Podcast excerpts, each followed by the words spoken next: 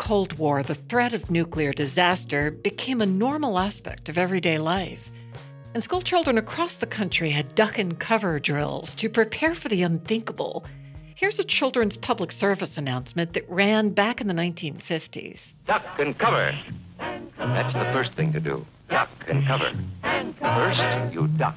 And then, you cover. You duck and cover tight. Duck and cover under the table. It's a bomb. Duck and cover. He did what we all must learn to do. You and you and you and you. Duck and cover. But no one knew just how dangerously close we actually came to nuclear war. It started in 1962 during the Cuban Missile Crisis when a U.S. destroyer dropped depth charges to try to force a Russian submarine to the surface. And the captain of this particular submarine was um, convinced that U.S. forces were trying to sink his submarine. Uh, he kind of lost it and said, uh, We are not going to be the disgrace of the Soviet Navy. Uh, we will all die, but we are going to take them with us. Load the nuclear torpedo. From Virginia Humanities, this is With Good Reason. I'm Sarah McConnell. Today on the show, a close call with nuclear Armageddon. And later in the show, the impact of climate change on conflict. But first, Cold War tensions between the United States and Russia reached their peak during the 1962 Cuban Missile Crisis. The origins of that crisis go back to 1957 when Russia launched Sputnik, the first ever satellite sent into space. And the Americans uh, are terrified because if the Soviets can put a satellite into orbit, instead of putting a satellite on the edge end of that rocket, they could put a nuclear weapon on the end of that rocket and uh, send it to uh, New York City, for example. That's Pulitzer Prize winning historian Martin Sherwin. Sherwin passed away in 2021, just a few months after we recorded this interview. He was a professor at George Mason University and the author of Gambling with Armageddon Nuclear Roulette from Hiroshima to the Cuban Missile Crisis. He said that in response to Sputnik, President Eisenhower deployed nuclear missiles in Turkey, only about 130 miles from Russia. Soviet leader Nikita Khrushchev was furious.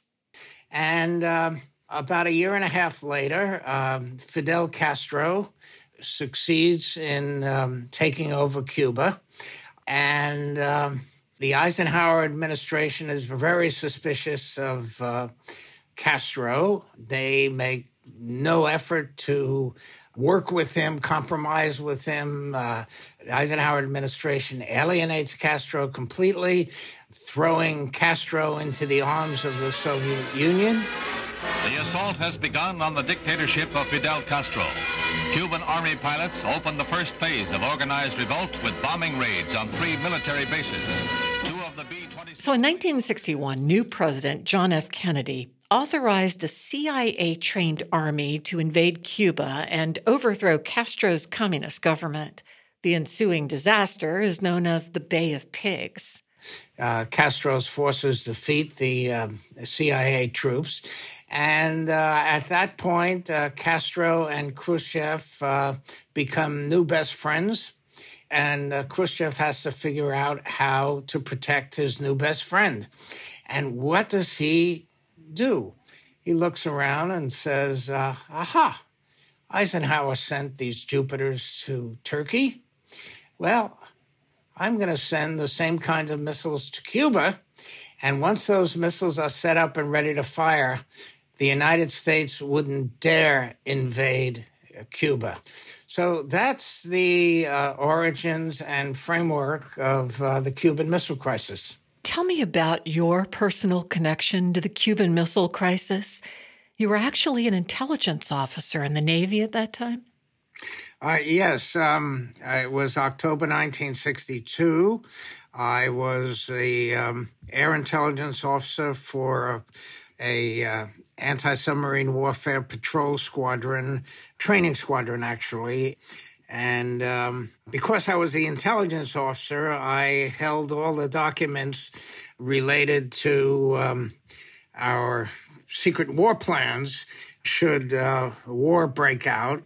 But sometime probably right around October 22nd, before President Kennedy gave his speech uh, announcing that Cuba was going to be blockaded because the Soviets had snuck nuclear weapons uh, into Cuba. I was um, told to uh, take those sealed war plans from my the inner sanctum of my safe and bring them to my skipper and ops officer and um, open them up and uh, see what our squadron was going to do in the upcoming crisis. Do you remember being frightened at some point during this whole unraveling of the missile crisis? Very interesting that you asked that question because one of the most embarrassing things for me as I thought back on the crisis uh, after I was out of the Navy and uh, in graduate school and thinking about it in a different way was that I wasn't the least bit nervous. I was um, totally into the responsibilities that I had and um, I didn't think about uh, the consequences. In a nutshell, those consequences were what? Well, I mean, it, there could have been uh, a nuclear war. And I remember during that entire week between October, the evening of October 22nd, when Kennedy gave the speech, and the end of the crisis on uh, Sunday morning, October 28th, I didn't call my parents once. They were on the East Coast. I was on the West Coast. Uh, they must have been terrified. I mean, these are not the in those days, you didn't have cell phones and uh, they didn't know how to get hold of me. Uh, I was just doing what I had been trained to do. You write that the roots of the Cuban Missile Crisis go back to when Eisenhower in the 1950s began stockpiling nuclear weapons at an astounding rate. How many ultimately were stockpiled under the Eisenhower administration? Well, when Eisenhower came into office in uh, January 1953, he decided that nuclear weapons was his silver bullet for dealing with the Soviet Union. There were about 1,200 nuclear weapons of various sorts in the American arsenal in January 1953. Eisenhower developed this strategy of massive retaliation. When he left office eight years later, there were 23,000 nuclear weapons in uh, the American arsenal. The, the buildup was astonishing. It was an attempt to um, scare the Soviet Union into uh, believing that uh, the United States would uh, use nuclear weapons against it if it crossed the red line. Why do you think Eisenhower was into massive retaliation? Why did he choose that option? Uh, he prefers nukes to conventional forces. He decides that uh, the cost of buildup of conventional forces to deal with the Soviet Union in Europe would be much too expensive. And uh, since the United States, uh, we no longer had a monopoly of nuclear weapons, but we certainly had an advantage in terms of quantity. He reaches for the easy solution without really thinking about the consequences. By the end of his administration, second administration, Eisenhower has come to realize uh, what he has wrought with massive retaliation, and uh, but of course it's uh, now part of uh, the international system, and we have the nuclear arms race that we came to live with, and were lucky enough to escape from using, at least during the Cold War. Does the U.S. still have a policy where massive retaliation is our idea of the deterrent? Uh, no, uh, uh, policies changed during the Kennedy administration, which thought massive retaliation was idiotic in a world in which the Soviet Union could, you know, respond in kind.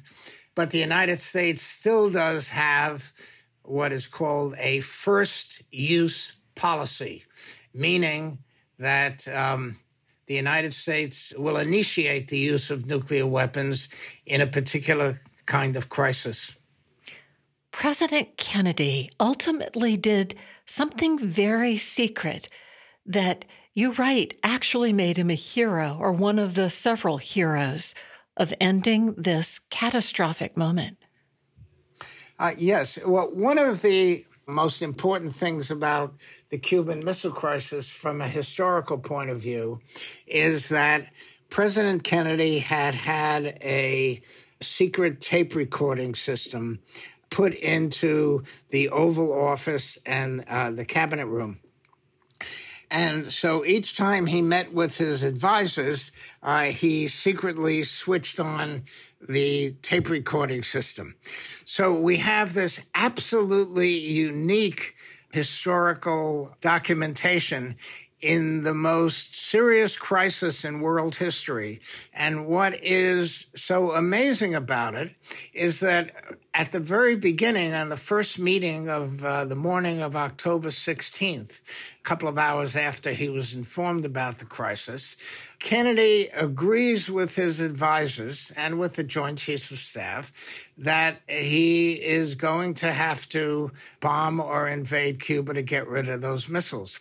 Well, just that afternoon, by luck, by chance, Adlai Stevenson, the American ambassador to the United Nations, has a, a luncheon appointment with the president that was made weeks before. And uh, after lunch, uh, Kennedy takes Stevenson up to the family quarters, uh, says that we're going to have to bomb and invade Cuba. And Stevenson, who thinks about international relations rather differently than either Eisenhower, Truman, or even Kennedy, says, Whoa, no way.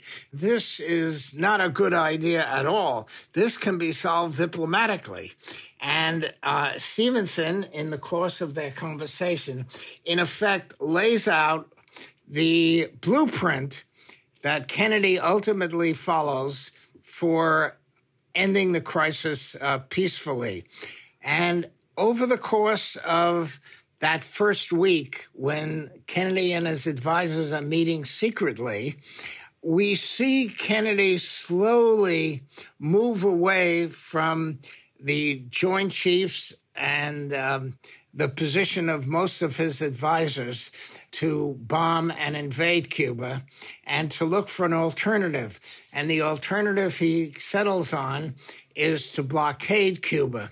But in the end, in the last day or two, the most interesting thing about the Cuban Missile Crisis is that both Kennedy and Khrushchev are, in effect, working together to end that crisis peacefully. And in many ways, they are working together against their advisors. Both of them become terrified that a nuclear war will accidentally occur without their authorization. You have also pointed out that there were a couple of points along the way where we almost had the nuclear holocaust just because one side or the other nearly made a fatal flaw. In one instance, it was a Soviet sub captain that almost fired a nuclear weapon on a U.S. carrier. Uh, that's correct. Um, there were four Soviet submarines that had been sent to Cuba, and uh, they were being tracked and forced to the surface by the anti submarine warfare uh, forces. So, um, you know, they were dropping um, depth charges to not to kill the submarine, but they were charges that were meant to force them to the surface. And the captain of this particular submarine, B 59, uh, was um, convinced that war had begun, that the ASW U.S. forces were trying to sink his submarine. And each of those submarines had a nuclear tipped torpedo The torpedo had uh, anywhere from 10 to 15 tons of TNT. That's the same size explosive that uh, destroyed Hiroshima. So uh, uh he kind of lost it and said, uh, We are not going to be the disgrace of the Soviet Navy. We will all die, but we are going to take them with us, load the nuclear torpedo. And it was almost fired and the firing was prevented by another uh, Soviet captain uh, who just by chance, by luck, had been assigned to um, that submarine to be transported to Cuba. He was a member of the uh, fleet staff. And uh, he managed to prevent that torpedo from being fired. So we came within, you know, a couple of minutes of. Um, an American aircraft carrier being sunk by a nuclear torpedo. Three or 4,000 uh, men on that aircraft carrier killed. And uh, does anybody think that the American president would not have to have responded in some equivalent way, uh, beginning an escalation uh, situation which could have led to nuclear war? Two very powerful conclusions you amply make in your book. And one is that nuclear weapons aren't worth it, that actually the benefits do not outweigh the things that make them a problem. And the other thing that's very powerful is you say luck is always a factor in preventing actual annihilation. Uh, that's correct. And uh, you know, I'm I'm not the only one who says this you know, no, no less uh, important people than uh, former Secretary of State George Shultz, Henry Kissinger, and um, Secretary of Defense uh, Perry. You know, back in way back in 2000, and I think it was six or seven, wrote a famous letter, uh, op-ed to the uh, Wall Street Journal, essentially saying that nuclear weapons were the greatest threat to American security and that we should get rid of them. How to get rid of them is the greatest conundrum that we that we face. I frankly think it's even more dangerous uh, than um, you know the threat to uh, uh, to climate so um, we need to face up to this. There's no obvious solution, but like every other complicated issue, you've got to start taking it seriously and begin to try to figure out how to resolve the problem. Martin Sherwin died in October 2021. He was a history professor at George Mason University and the author of Gambling with Armageddon Nuclear Roulette from Hiroshima to the Cuban Missile Crisis. His Pulitzer Prize winning book, American Prometheus The Triumph and Tragedy of J. Robert Oppenheimer, was the inspiration for the new Christopher Nolan film, Oppenheimer. Coming up next, the connection between climate and conflict. The warmest eight years on record have all been since 2015, and this summer, states in the Southwest are facing an unprecedented heat dome. Philip Roessler has studied the impact of the rising temperatures on conflict zones around the world, and he says within 100 years, climate change will become one of the main drivers of large scale political violence. Philip Roessler is the Margaret Hamilton Associate Professor of Government and the director of the Africa Research Center at the Global Research Institute at William and Mary. Phil, not too long ago, you took part in an effort to determine the impact of climate change in conflict zones. Tell me about that process. When was it and why was it commissioned? So, back in 2018, I was invited uh, to be part of this research program that was led by Dr. Katharine Mach, then at Stanford University.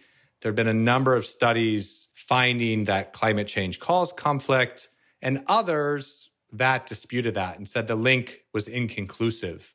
Katharine thought that maybe one way, a different way to study this problem is to bring together these experts, some who find a positive connection and some who find no connection, and bring them together in dialogue to review all of the evidence and to try to come to a consensus. So, you know, what do we know about the effect of climate change, increasing temperature, variable weather patterns on conflict, especially conflict between the government and its citizens organized in rebellion? This was the motivation to bring a balanced, diverse set of scholars to review the existing literature and provide estimates of the effect of climate change on conflict to date and then the relationship over the next century. Did you learn about Earth's warming being a factor in conflict in such a way that it changed your opinion in any way? Yes, to date, I had focused more on what we call strategic factors leading to civil war. Whereas I was focused on kind of the decision making of elites and rulers. Let's now think about those in the ranks and file of these armed rebellions or in militaries, militias. Why do they join a rebellion? And what role does climate change play? Did you start to look at conflicts that you know so well that you've studied for years as being more influenced by environmental factors as opposed to the standard things like poverty, motivations of a leader, or bad governance? Yes. One in particular is the civil war in Sudan in the region of Darfur. So I'd spent two years in Sudan trying to understand the causes of the Darfur Civil War. The Darfur Civil War, which broke out in 2003, was often mentioned as the first kind of climate change conflict because a key element of the conflict was violence between pastoralists, you know, so those who herd camels and cattle, and farmers.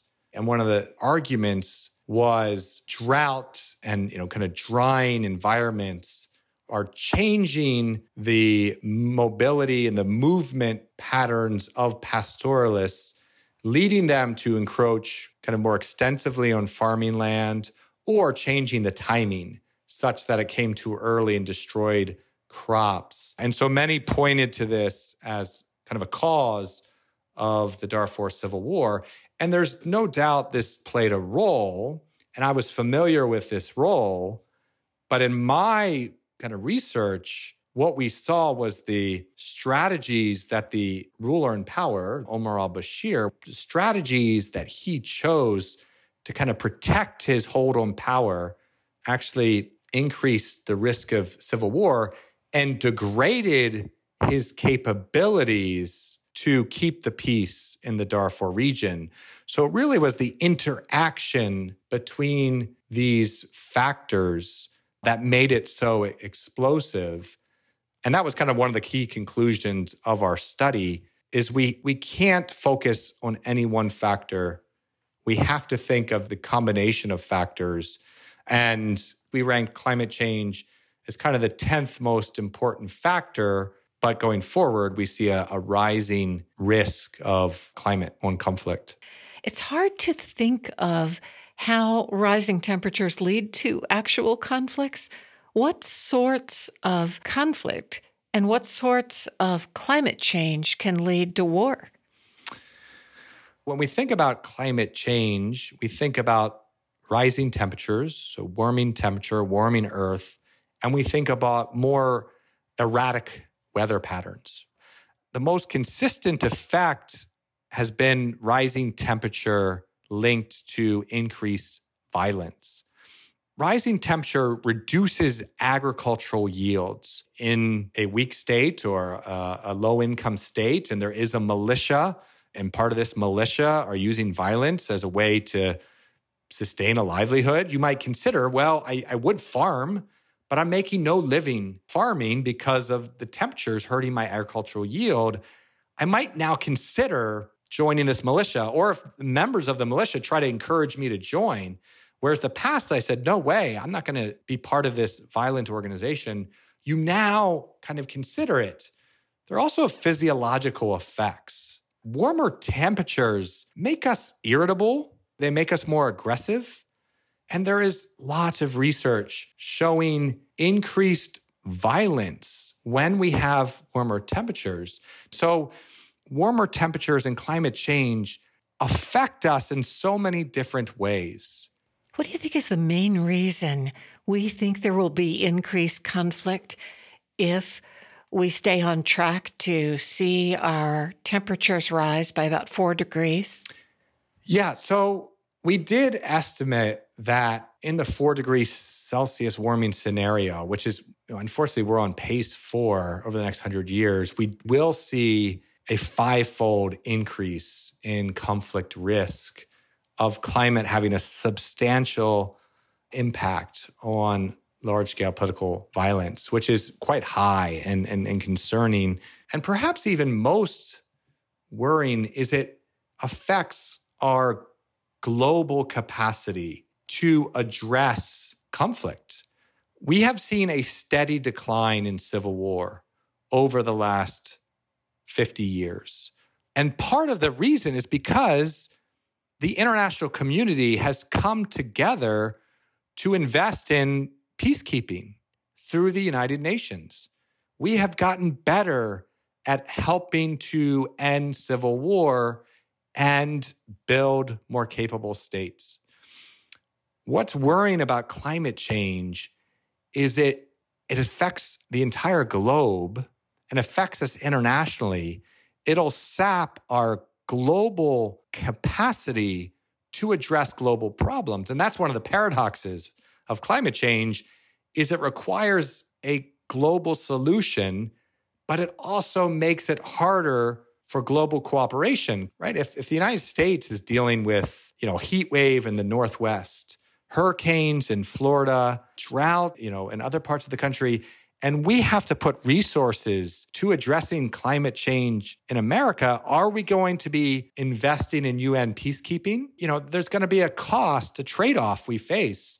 And countries around the world are going to face those trade offs. So when we start to look at the four degree scenario, we do start to think about how does this affect global cooperation, states turning more inward, and then not just, you know, makes it harder to address civil wars, but may even increase international competition and conflict.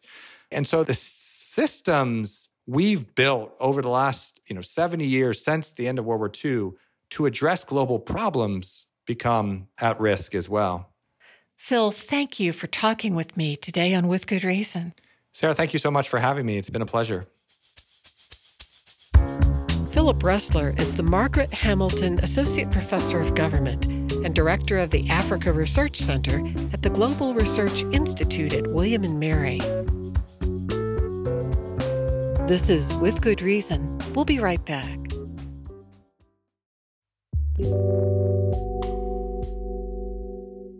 Welcome back to With Good Reason at Virginia Humanities. China has burst onto the scene as one of the world's most powerful countries, and the U.S. has taken notice. President Biden has vowed to push back against China's rapidly growing influence. I see stiff competition with China. China has an overall goal, and I don't criticize them for the goal, but they have an overall goal to become the leading country in the world, the wealthiest country in the world, and the most powerful country in the world. That's not going to happen on my watch. My next guest is Patrick Rhamey. He's an international studies and political science professor at Virginia Military Institute. He says as competition heats up between America and China, America should avoid treating China as an enemy.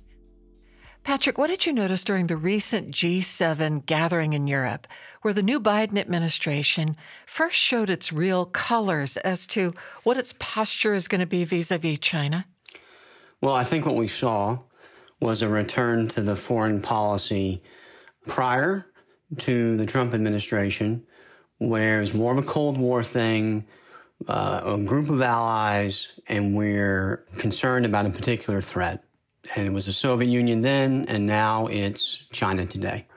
But also by treating them like an enemy, you can cause them to act like an enemy. If you treat them like an adversary, they're going to be aggressive. They're going to be anti American. They're going to do things you don't want them to do. What do you think we should be shooting for? What should our posture with China be? Well, I think um, you have to take a strong stance against China on issues of things like human rights. What they're doing in Western China with the Uyghur population is problematic, and um, we have enough economic influence in China, hopefully, to affect some change, or something like what they're doing in Hong Kong, right, where they're oppressing civil liberties. These are these are serious problems that we need to take seriously. But the best way to try to solve those problems is probably not to antagonize the Chinese government who's guilty of, of doing these things.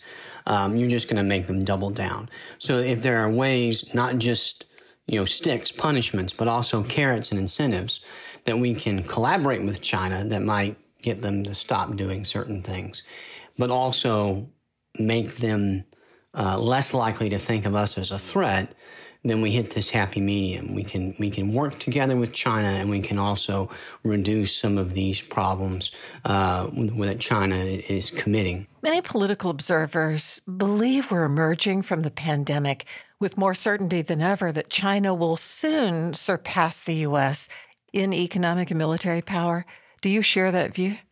Uh, no, I don't. I think that they will continue to be more powerful. I think they can present some real problems for the United States, but I don't think that they are going to surpass us and overtake us as the next global power. I also don't think they have a lot of upside economically um, because their population is aging. They're still somewhat poor, uh, just in terms of the average Chinese citizen and the economic growth that they have had has slowed down tremendously. Pretend for a moment that I am asking you about China, and you are the leader, the administration of China, looking out at the U.S. From China's perspective, what is it seeing in the U.S. in terms of threat and um, potential? Well, I think the Chinese look at the United States and see a lot of the rhetoric coming out of the American foreign policy community. And a lot of that material is saying, hey, China is the bad guy. The United States needs to take on China. And it's hard to think anything other than, hey, the United States is going to threaten China when you hear that rhetoric, because it's very explicit.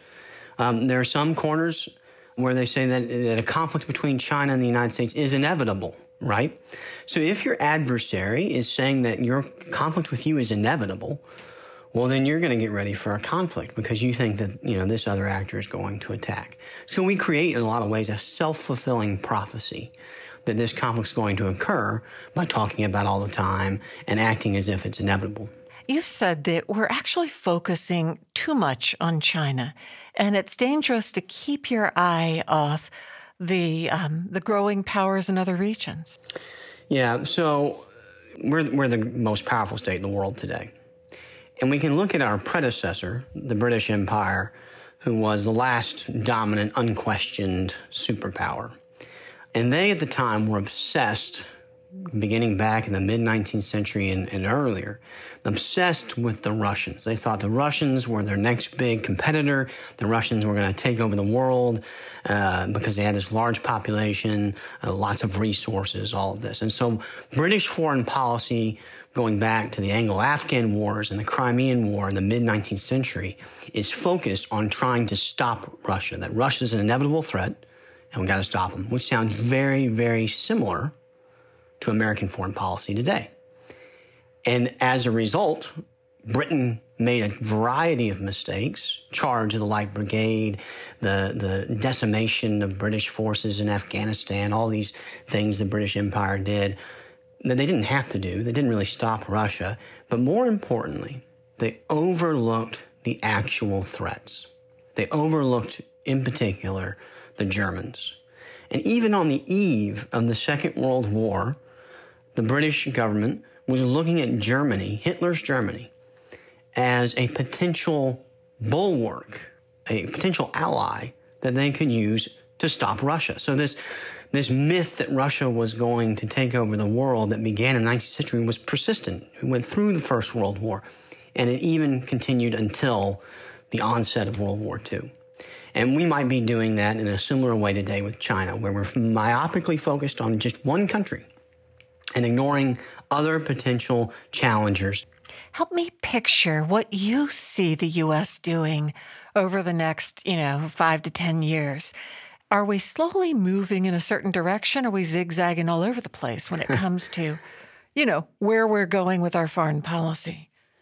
Yeah, I think we we do run danger of zigzagging all over the place because one of the constants after the Cold War and during the Cold War was that regardless of whether the president was Republican or Democrat, the foreign policy outlook was consistent. It may not have been the best foreign policy, but it was consistent regardless of administration.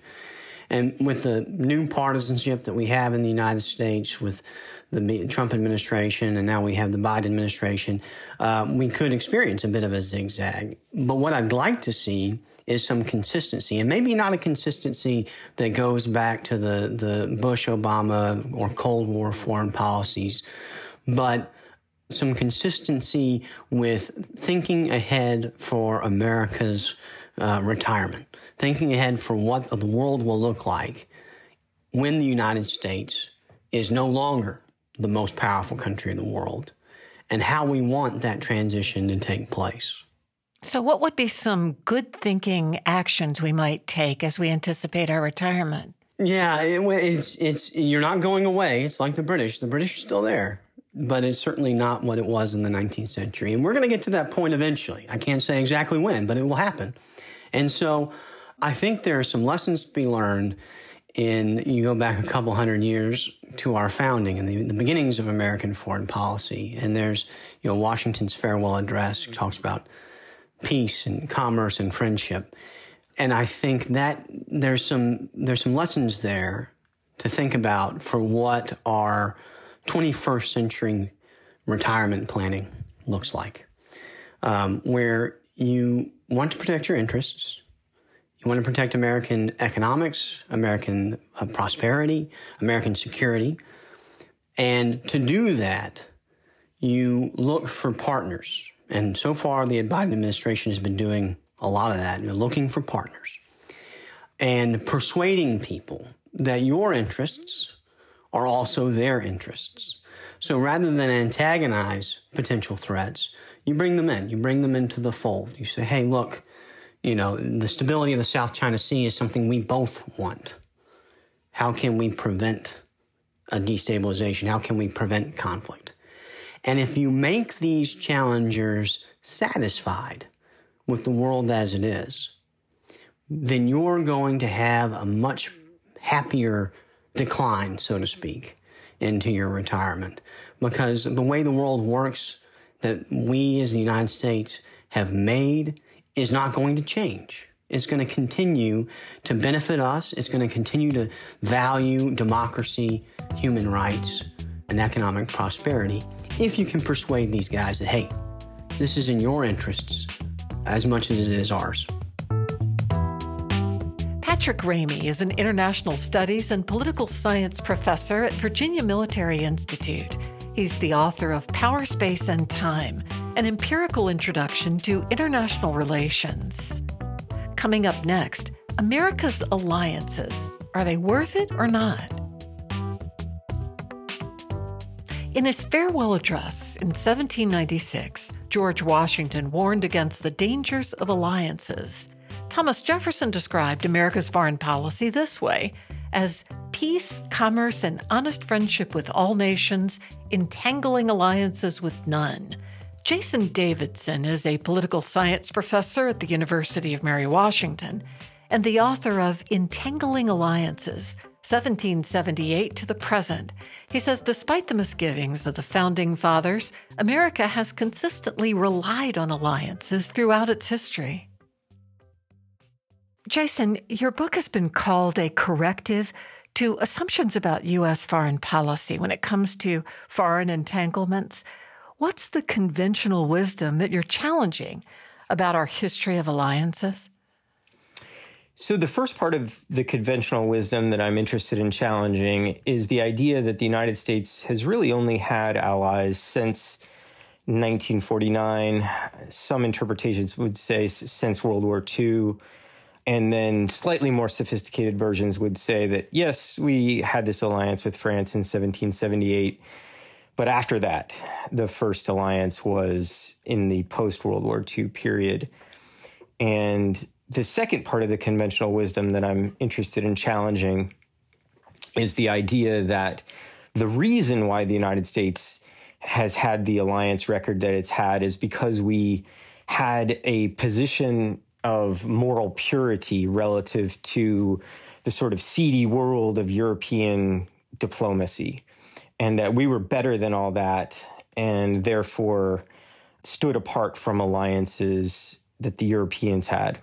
Where did that perception that we stood alone and had moral purity, where did that originate?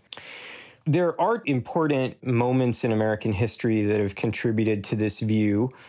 George Washington's farewell address, in which he warned about some of the dangers of alliances, I think he was very concerned at the time about the potential influence that European great powers could have over the United States if we had peacetime alliances with those powers, that they would use that to influence internal American affairs.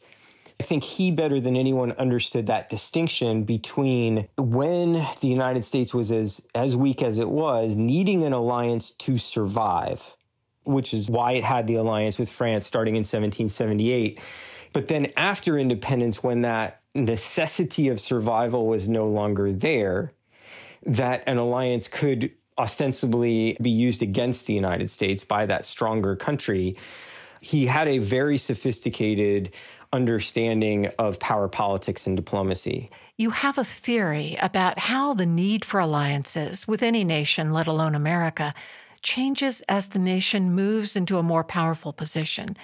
And your theory says we started out small, we became the world's only superpower, and along the way, the nature of our alliances had to switch. That's correct, yes. The next stage in power is being a regional power. For a regional power, one has kind of local regional interests. In the United States' case, that meant interests in regional commerce. Uh, it meant things like its naval security. One of the best examples is one that not many would know about, which is the 1842 Tyler Doctrine. So, this is during the presidency of John Tyler, and the United States had developed pretty extensive maritime commerce in the Pacific with countries in East Asia.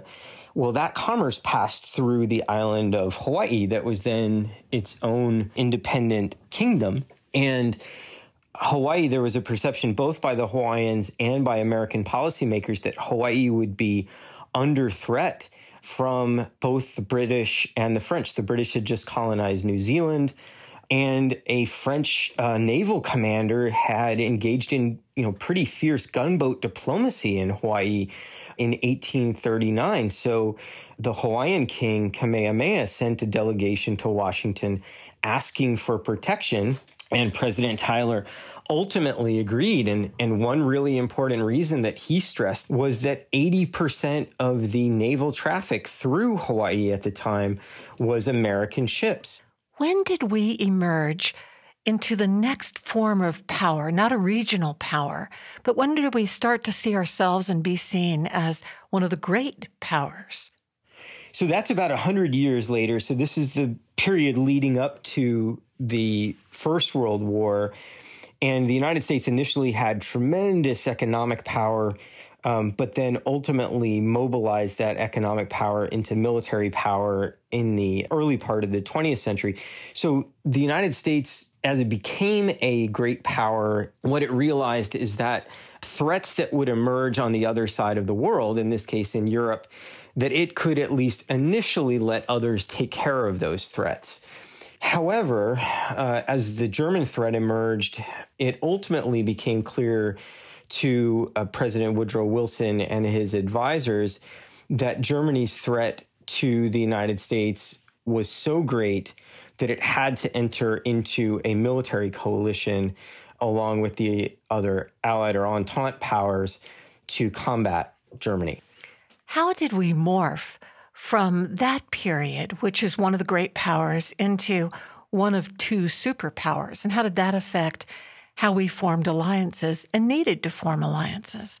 Right. So World War II leaves the United States and the Soviet Union as the two remaining superpowers and changes the story because in this multipolar world, this world with many great powers, you can let somebody else take care of problems for you. In a bipolar world, you're facing this other superpower, which is your adversary, and there is nobody else to pick up the slack. There is nobody else to pass the buck to. Well, there, there really are two reasons why you need allies in this bipolar world, this world of two superpowers. Number one, because those allies have economic capabilities that the other side could use for their advantage. So you want to preclude the other side from getting their their riches, their wealth. And second of all, some countries in the world have really important geostrategic locations. And so the alliances that you might think to yourself, well, gee, why would the United States need an alliance with South Korea, for example, not economically wealthy as of the 1950s, but did have a very important location in that Pacific island chain, along with Japan, along with Taiwan, uh, along with the Philippines. All of them were important from a geostrategic perspective. You know, it's interesting. After the collapse of the Soviet Union, the fall of the Berlin Wall, the U.S. emerged as the solo superpower. And again, the need for alliances shifted. It was a confusing period. Like, you know, who's the adversary? Do we really need to be spending so much on defense and the world's defense?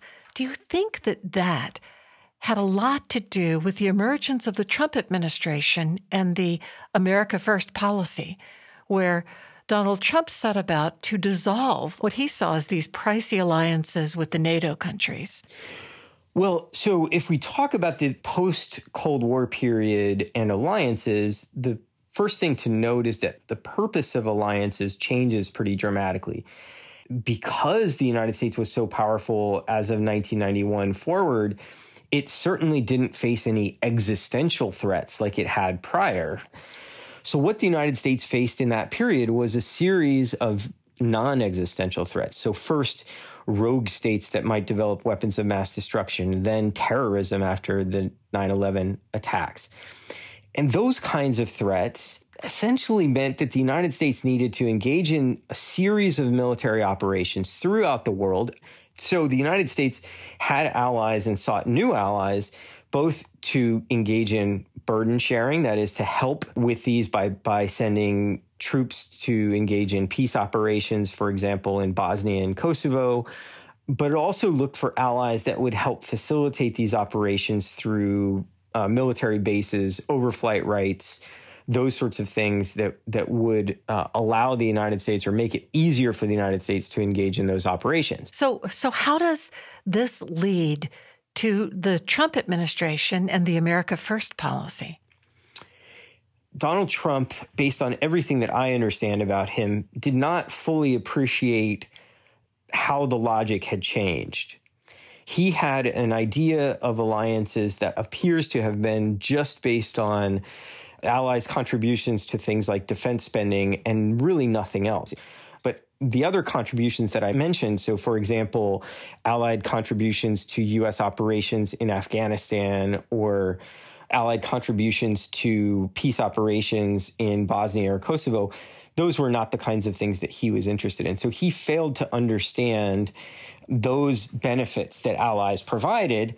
So looking at allies through the lens of the Cold War, you know, if, if one only looked at them from that perspective, it would be reasonable to be a little bit more skeptical about their value. So, looking at an America First policy, which he was putting forth, what is the harm if we lose these old alliances when we're not under existential threat? That's the core debate, right? How much do they cost us versus what do we gain? Right. So the real benefit is the additional burden sharing in military operations that the United States engages in. And in addition, I would say that allies provide diplomatic and political support for U.S. positions in important international fora. So the fact that the United States has allies with the 29 other member countries of, of the North Atlantic Treaty, for example, means that it generally can command those allies' support in the United Nations or other fora. Now, on the cost side, really, I mean, to me, the most significant cost that critics will point out is the potential risk that allies could pull the United States into some sort of a conflict that it has no interest in or no no beef with. And of all the allies that the United States currently has, probably the only group that you could point to that that are really legitimately risky would be the Baltic states and the potential that Russia could get involved. Russia could provoke a conflict with them, and then the United States would have to defend them. What about um, Taiwan?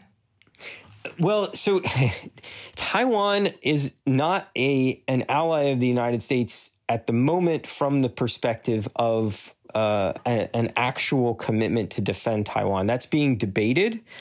Um, and it is an interesting question as to both whether the Biden administration will or should make that commitment to Taiwan. We had a commitment to Taiwan in the ni- starting in the 1950s that then we we did away with when we recognized uh, mainland China. And since then, the United States has provided uh, military assistance to Taiwan, but has not made a commitment to defend it.